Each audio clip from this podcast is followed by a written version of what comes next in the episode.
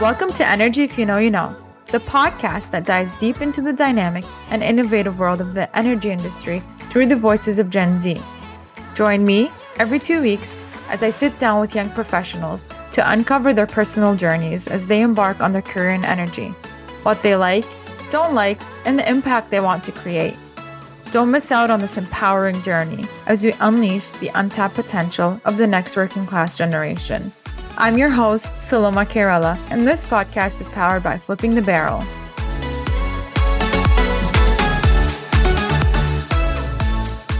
Hey everyone, and welcome back to another episode of Energy If You Know You Know, the podcast that provides a platform for Generation Z workforce to share their unique perspectives ideas, and aspirations as they shape the energy industry's future. I'm so excited to introduce to you today's guest, Kaitlyn Krieger. Kaitlyn is a student at the Colorado School of Mines and is currently working as an intern at Iron Tech Resources.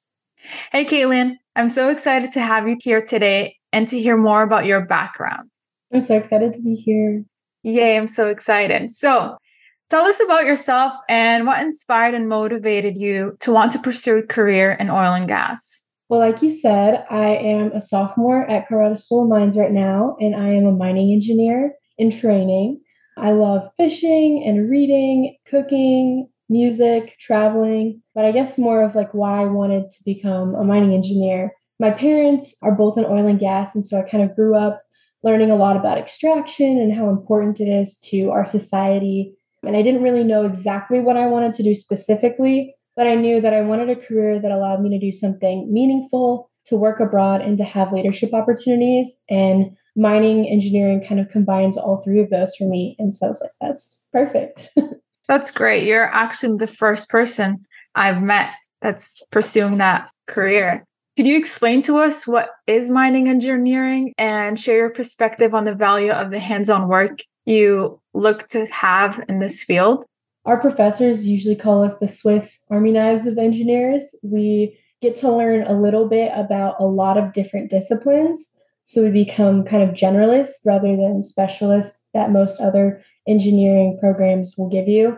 This enables us to lead really diverse engineering teams in any aspect of the mining process, all the way from exploration down to reclamation. We kind of get to learn about everything so that we can do anything. it's really fun. and we don't really have to decide which engineering specifically we like because we kind of get to do them all. But hands on work is really critical for mining engineers. The best way to understand the mining process is to get firsthand experience in it. Internships are really important for us to go and actually work on mine sites. We're really fortunate at Colorado School of Mines because our school actually owns a mine called the Edgar Mine, where some of my upper level classes will take place. So I'll get to actually go out there and drive an LHD and design a blast pattern and actually blow it up. And I'll get a lot of hands on experience there. And then something that's also really cool about my school is that we have a three day engineering festival called E Days. It's really fun. And we actually have a lot of mining games that people can come and play, learn more about mining. And so that's another fun way to get experience. I think if I'd go back in time, I'd probably pursue that career. Funny enough, my professor mentioned that the chemical engineering is a universal engineering. Now I'm kind of questioning that. we touched base on internships, and I know that you are currently pursuing one. I want to ask you finding internships could be very difficult, especially with the competitive job market. So I'm curious, how did you come across your internship? And what advice would you give to those who are currently seeking out internship opportunities? Yeah, finding an internship is really tough. I learned that firsthand this year. I went to both of my school's career fairs, handed out resumes, but as a freshman who doesn't have any like engineering work experience, it's really hard to get hired for jobs that do require experience. I kind of went through an interview process with a different company and wasn't really successful there. And luckily, a family friend reached out who has a mining company and just started his startup, Iron Tech Resources. And he asked me to come onto his team and to start kind of learning how to do some 3D modeling for him so that I can model his product and eventually help him test the product. I guess some advice I'd have is experience is experience. It doesn't really matter where you get it as long as you do get experience. And so the first two years, it's really hard to find internships. It's a very competitive market right now, especially after COVID, since some of the upperclassmen didn't get internships the first few years. So we're kind of competing with them. But I think just take what you can get and it'll work out and you'll be glad that you had the experience. I love that. What kind of skills were you highlighting on your resume as you were submitting them and applying? So I think that mm-hmm. with no experience. I think leadership is something that's really big to me. I know as an intern, you probably don't use a lot of leadership experience, but it kind of shows that you're adaptable and flexible and you got your head screwed on straight. I think another thing that was important to me is just being a quick learner and being willing to try new things. I kind of gave some examples of situations I was put in when like the interview process when I had to kind of think on my feet and come up with something that would work. I was kind of just trying to highlight all my good qualities because I didn't really have the experience to back it up. I love how you touched on the fact that you used your interview skills in other interviews to kind of highlight your strengths and adaptability. That's awesome. Now, I want to kind of shift from internships into mentorship. As a young professional, seeking out mentorship is also difficult and it might seem very intimidating. Could you tell us more about your experience with mentors and how they've helped you grow both personally and professionally? And after that, I'd love also some advice to give those who are hesitant to reach out and seek guidance. Yeah, I mean, throughout my life, I've been blessed to have ton of mentors in very different aspects of my life. I've had some people in my personal life who I've really looked up to who can help me go through the hard times and my spiritual life as well. And now, kind of most importantly to me, is my academic and my professional life. Recently, I've benefited the most from my major specific advisor. He is really great at answering all of my questions about mining and career paths. He takes the time to help me figure out what I want to do after I graduate and kind of helps me look at different companies and what to look for in the companies that I want to work for. And he has most importantly empowered me in the classroom and really helped me feel like I belong in a very male dominated industry and also just my department. And so I'd say some advice is it's really important to choose somebody that you respect and that you connect with. And so for me and kind of all of the mentors that I've chosen, I usually just start up a conversation with them, whether it's like after class or, you know, after hanging out and I just kind of want to get to know them better, make sure that this is somebody that I trust to help guide me in my future. And then I usually just schedule a meeting with them to kind of talk to them one on one and share more about myself and my goals. And then the most important thing is just to ask. Just say, I really respect you as a person, as a professional, and I think I can learn a lot from your experience. I think you'd be surprised that most people love the opportunity to share their knowledge and to pour into younger generations and they just don't get asked to do that. So I think it shows a lot about you if you can put yourself out there enough to just say, hey, I would really benefit from talking to you more. And would you say that you seek out mentors who kind of have a career path you aspire to go down? Or do you just find any professor or person who you seem to or you think you might connect with? Yeah, I think there's definitely a benefit in finding somebody who has a similar career path to what you're looking for. My professor, who's my advisor right now, he has had the career path that I want to follow. He's worked abroad a lot. But also, it's important to find people who just have different things in common with you, like to find somebody who's like a woman executive or is in a leadership role. So you can find somebody with a similar career path, but you can also find people with similar characteristics too. You just touched on abroad. So I assume that you're interested in working abroad. I know that the energy industry has a lot of opportunities for that. And mm-hmm. as a young professional, are those your goals? And what do you look to achieve both personally and professionally when you get that chance to work abroad?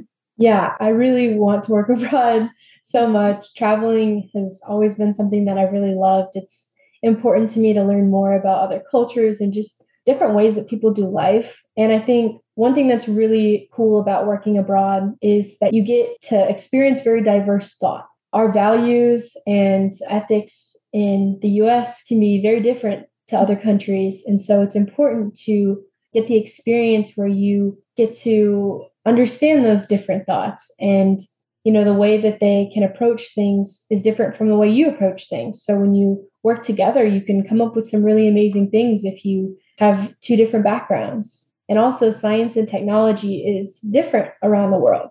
Some places are more advanced in something than others and getting to work abroad you get to see all of the different things that they've come up with and how maybe you can take that back to the US or into different countries. So just you get different thoughts and ideas. And it's also more of an opportunity to give back to the community as well. Something that is really cool about mining is we really focus on social license to operate.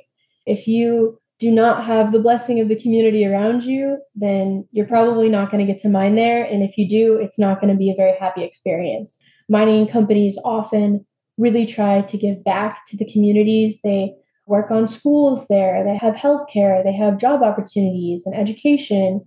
Getting to work in different countries would be able to give back to different communities that I wouldn't be able to here in maybe more remote areas and just different culture groups as well. So you're hitting two birds with one stone, providing energy and giving back to the community, which is awesome. You touched on the fact that when we work abroad, we have the chance to grow in thought by learning different thought processes, cultures, etc. Now, I want to know about your thoughts in your generation. I know they're known to be more outspoken and truer to themselves in comparison to the older generation. And can you identify a personal value of yours that you consider a strength but might potentially be seen as a weakness by the older generation? And can you explain your view on the strength? Yeah, I think one of my biggest values and strengths is empathy and emotional maturity. I'm a person who's very emotional, so it's taken a lot to get in touch with my emotions and kind of have the maturity to deal with them. And I think some of the older generations tend to see that as being unprofessional or as a weakness. And I would argue that it's actually one of our biggest strengths. And I think I use my emotional side to really try to connect with people and to not just think analytically, but to bring in the human factor into the industry, which historically hasn't really been a second thought.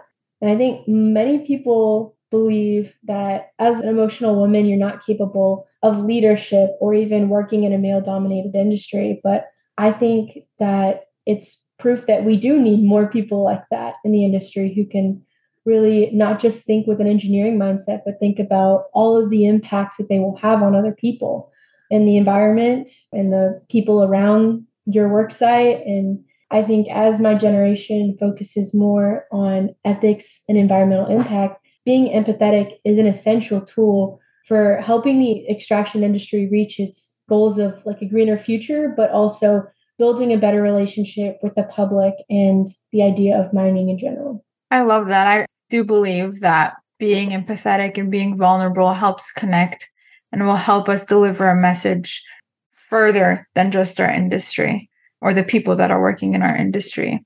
Now, talking about that, the perception of energy and the energy industry has evolved over the years.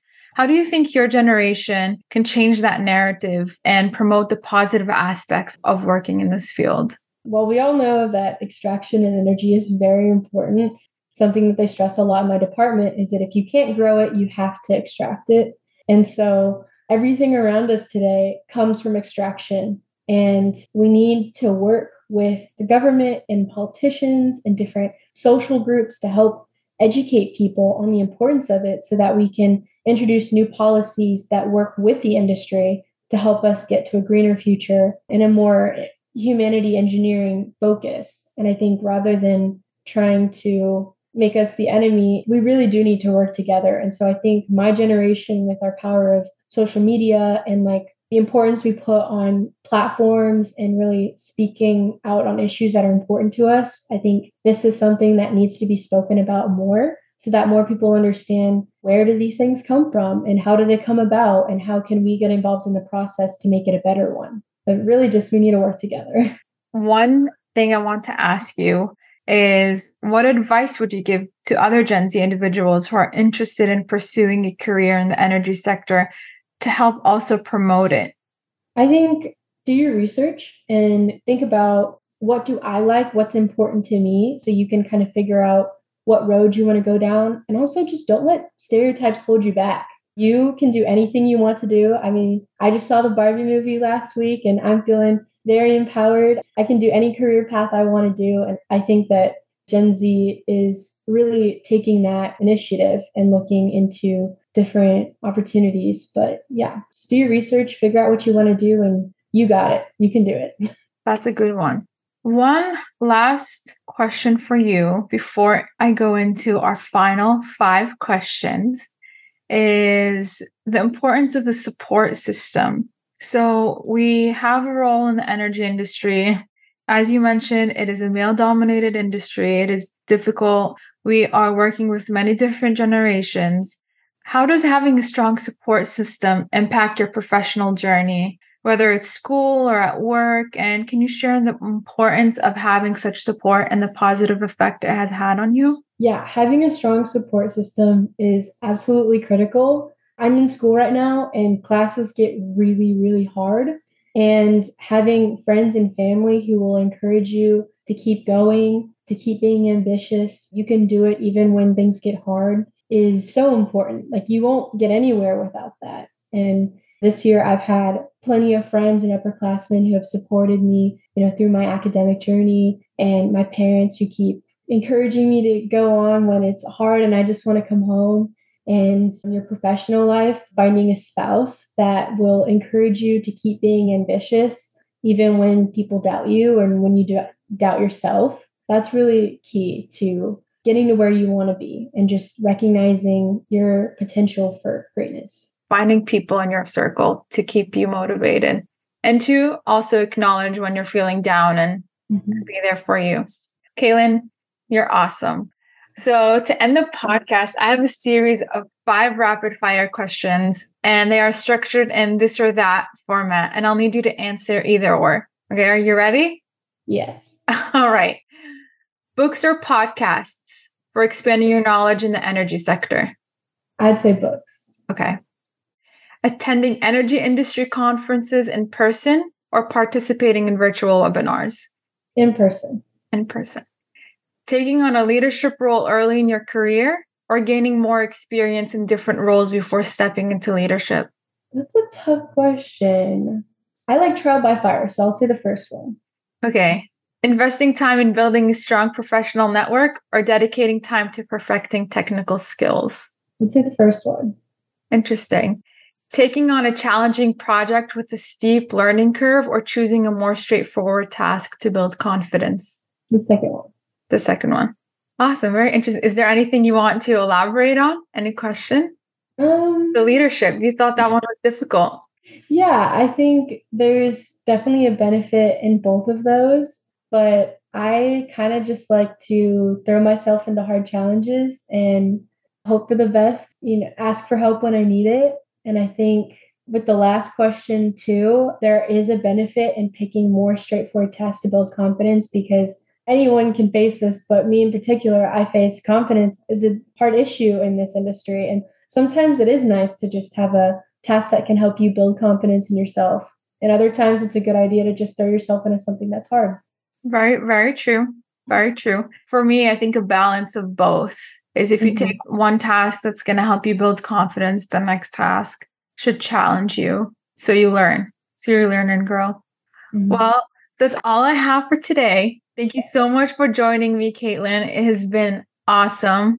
And thank you for being on Energy If You Know, You Know. Thank you for having me. It was great. All right. See you next time. Bye. Thank you for joining me. If you like this episode, please like, subscribe, and leave us a comment. We'd love to hear from you. For more, visit us at flippingthebarrel.com and we'll catch you on the next one.